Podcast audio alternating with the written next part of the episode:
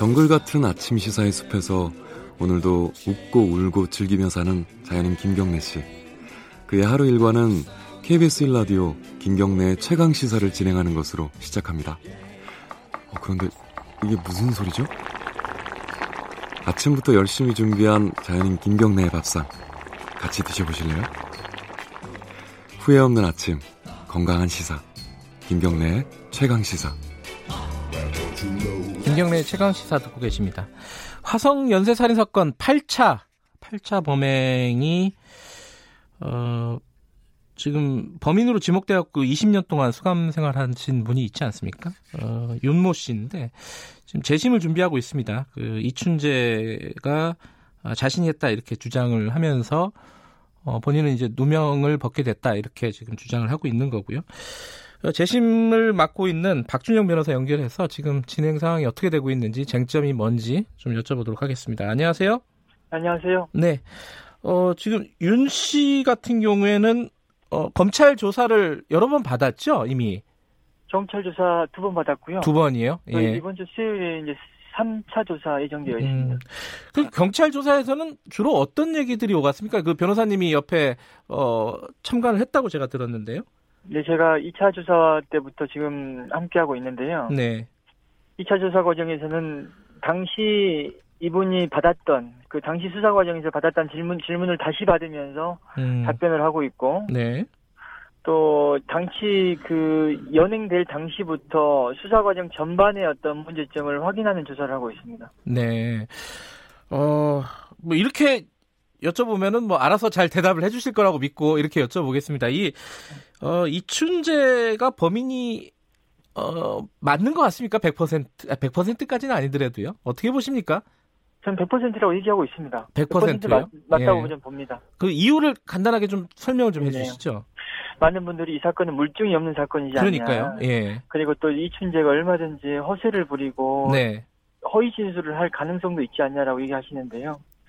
물론 진술 증거보다 물증이 더 큰 의미가 있는 경우가 있고 네. 또 DNA 같은 경우에는 아주 명확한 증거긴 하죠. 네. 하지만 자백이 아주 위험한 증거이기도 하지만 증거의 왕이라고 합니다. 음흠. 그것은 정말 그 사건을 경험한 범인만이 알 수 있는 비밀의 폭로라는 게 있기 때문에 그렇습니다. 음흠. 이 사건의 이춘재의 자백은 나중에 이제 밝혀지겠지만 네. 들었 들었을 때 아야 물증을 얘기할 필요가 없는 사건이구나라는 음흠. 생각을 누구나 하게 될 겁니다. 그 진술이 그러니까 자백이 어 굉장히 중요한 증거다. 요건 이해가 되는데 네, 네. 구체적으로 뭐 다 소개해 주실 수는 없겠지만은 이춘재가 네. 얘기한 자백 중에 어 진짜 범인일 수밖에 없는 자백 한두 가지 좀 말씀해 주실 수 있나요? 제가 얘기는 하고 싶죠. 왜냐하면 얘기는 하고 싶은데 이제 왜 얘기하는데 하는 게 꺼려지냐면은 네. 이춘재의 자백을 받, 받은 건 경찰이거든요. 네. 경찰이 노력해서 수집한 증거의 내용을 제가 미리 먼저 공개한다는 건 한계가 있는 거고. 음흠. 그리고 또 물론 저희가 추정하는 이런 부분들조차도 네. 지금 이제 한 시사 프로그램을 통해서 이제 이 사건이 이제 이번 주 토요일 날 나가는데 네. 그분들이 고생을 많이 해서 수집한 자료들이 있는데 그걸 제가 먼저 공개한다는 음흠. 것도 적절하지 않은 것 같습니다. 그래서 알겠습니다. 토요일 날 방송 이후에 네. 제가 이런저런 얘기 많이 하도록 하겠습니다. 토요일 방송이 뭐죠, 그게? 예, 뭐 S본부의 그것이 알고 싶답니다. 아, 그것이 알고 싶다 해서 지금 방송을 하는군요. 예, 예. 근데 지금 언론에 나오는 걸 보면요, 어, 뭐, 8차 사건의 집 같은 것들을, 어, 굉장히 상세하게, 어, 네. 묘사했다. 요런 정도는 나오고 있더라고요. 요, 요 얘기도 들으셨나요? 예, 물론 집을 상세하게 모, 묘사했다. 그림을 네. 그려가면서 자백했다. 이, 부, 이 부분도 굉장히 의미가 있습니다. 그리고 네. 또 집을 자세히 알고 있기 때문에 아주 순식간에 범행을 저지르고 빠져나갈 수 있었다. 네. 이것도 굉장히 의미가 있죠. 예. 그런데 이 진술에 대해서 또 의문을 갖고 계시, 이런 의문을 제기할 수 있습니다. 네. 아니, 잘 알고 있기 때문에, 평상시에 잘 알고 있기 때문에 사람을 죽이지 않았으면서 그렇게 그려낼 수 있는 것 아니냐라고 음, 이렇게 반박을 할 수 있거든요. 네네. 근데 제가 알고 있는 이런 그 이것 외에 비밀의 폭로는 그런 반박조차가 조차 불가능한 자리입니다. 그래서 굉장히 의미가 있습니다. 알겠습니다. 그거는 뭐 앞으로 어, 차차 좀 지켜보도록 하고요. 네, 예. 지금 이제 이춘재가 범인이냐 아니냐 요게 쟁점 중에 하나라면은 예, 예.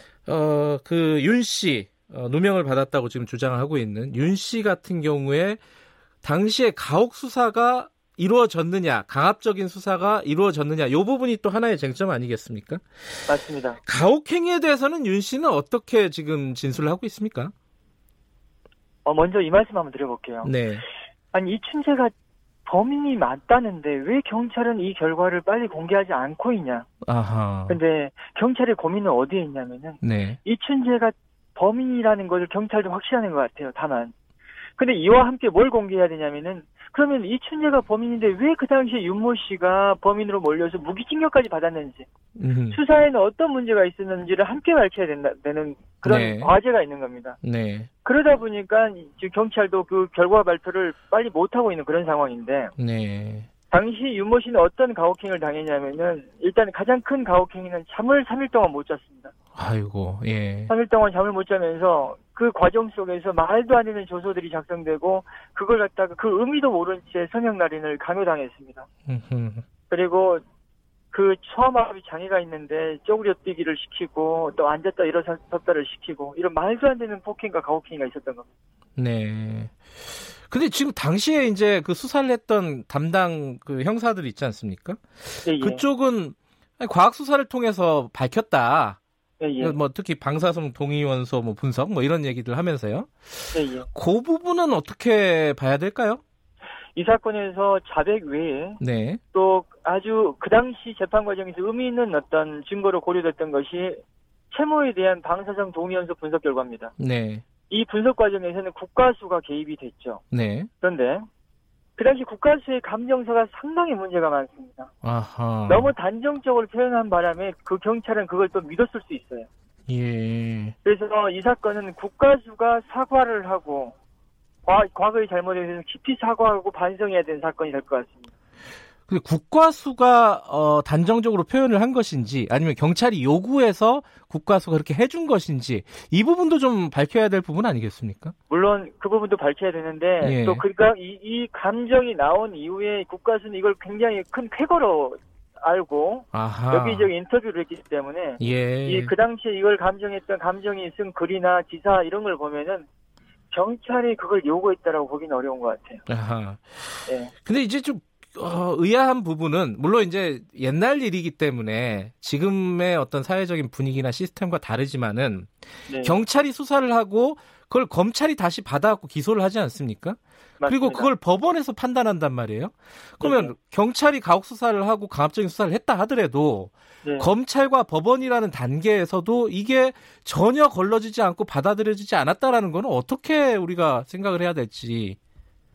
그래서 절차라는 것이 네, 절차를 거치면서 잘못은 바로잡히고 부족한 부분은 보완하는 게 절차인데 네, 문제되는 사건들의 공통된 특징은 절차를 거치면서 발- 잘못을 바로잡기가 더 어려워진다라는 겁니다. 네. 이 사건도 마찬가지였던 것 같고 이 사건에서 검찰이나 법원의 책임도 분명히 있습니다. 네. 하지만 당시 경찰, 30년 전 경찰은 상당히 문제가 많았던 것 같아요. 음흠. 그 아주 그냥 범인만이 알 수 있는 자백을 한 것이냐 조서를 꾸미고 관련 서류를 많이 조작한 것 같습니다. 음흠. 이런 조작의 내용들을 지금의 경찰이 지금 밝히고 있고 해서 네. 여기서 우리 사, 이 사건 관련된 보도를 보면 댓글을 보면은 그래 경찰이 그랬지 견 견찰이다 뭐 예. 여러 가지 어떤 뭐 비판이나 비난이 많은데 지금 이 사건 경, 수사하는 경찰은 잘못을 바로잡으려는 의지는 확고합니다. 음흠. 그런 부분에 대해서 많이 응원해주고 네. 박수 쳐줄 필요가 있지 않나 생각합니다. 근데 이제 의지는 확고하더라도 이게 예, 예. 뭐 강제 수사나 이렇게 할 수 없는 상황이잖아요, 지금. 맞습니다. 그게 경찰이 어려움을 호소하고 있는 지점입니다. 네. 이게 이제 공소시효가 다 끝나서 이무적인 협조를 받아서 수사를 해야 되는데 네. 사건 수사했던 아주 핵심 경찰은 사망한 상태고 네. 또 다른 경찰도 퇴직한 후- 후에 이렇게 수사 협조를 제대로 안 하는 것 같아요. 제대로 음흠. 진술 안 하고 있고 네. 그게 가장 어렵고 그래서 저희가 어찌 보면 이 사건 수사의 잘못을 바로 잡는 데 있어서 윤모 씨의 증언이 핵심 증언이 되는 그런 상황이 됐는데 네. 윤모 씨도 30년 전 사건이다 보니까 기억에 또 한계가 있거든요. 그러네요. 예. 그게 어려운 겁니다, 이 사건이. 이 사건이 그래도 어 어떤 강압 수사나 이런 것들이 밝혀진다면은 네, 예. 어, 윤 씨, 얘가 원하는 것은 어떤 게 있을까? 지금 왜냐하면 어떤 뭐 새로 처벌을 할 수 있는 것도 아니고요. 강압 수사를 했던 경찰을 처벌할 수 있는 네. 것도 아니고 국가에서 보상을 할 수 있는가? 이 부분도 좀 어, 의문인데 어떻게 보십니까? 일단 보상까지는 너무 나아가는 겁니다. 음흠. 많은 분들이 뭐 보상 액수를 언급하고 하는데요. 네. 지금은 네. 물론 무죄가 확실하기 때문에 보상으로 이어지 이어지는 건 확실합니다. 하지만 네. 그 보상액을 언급하는 것은 아직 성급하고 네. 다만 윤 씨 입장에서는 지금 명예회복이 가장 우선이고요. 네. 또 이 과정에서 잘못을 한 주체가 있다면은 주체가 있죠. 네. 잘못을 한 주체들 그 공권력의 당사자들이 사과를 하는 것이 반드시 음. 필요한 사건이라고 생각합니다. 네. 그래서 이 사건에 관여됐던 여러 사람들 그리고 그 관련 기관들은 명명백지 사실관계를 드러내고 과거의 잘못을 사과하는 거 필요한 네. 사건이라고 생각합니다. 이 윤 씨 같은 경우에는요, 생각, 뭐 네. 상식적으로 네. 생각을 해보면은 아, 그 누명을 썼다면은 이 억울해서 뭐 지금도 잠이 안 올 것 같은데 네, 네. 지금 뭐 건강 상태라든가 심리적인 상태라든가 이런 건 어떻습니까? 만나 보니까. 이분이 네. 담배를 끊었었어요. 담배를 끊었는데 최근에 지금 이 사건이 다시 불거지고 나서 담배를 다시 피고 있습니다.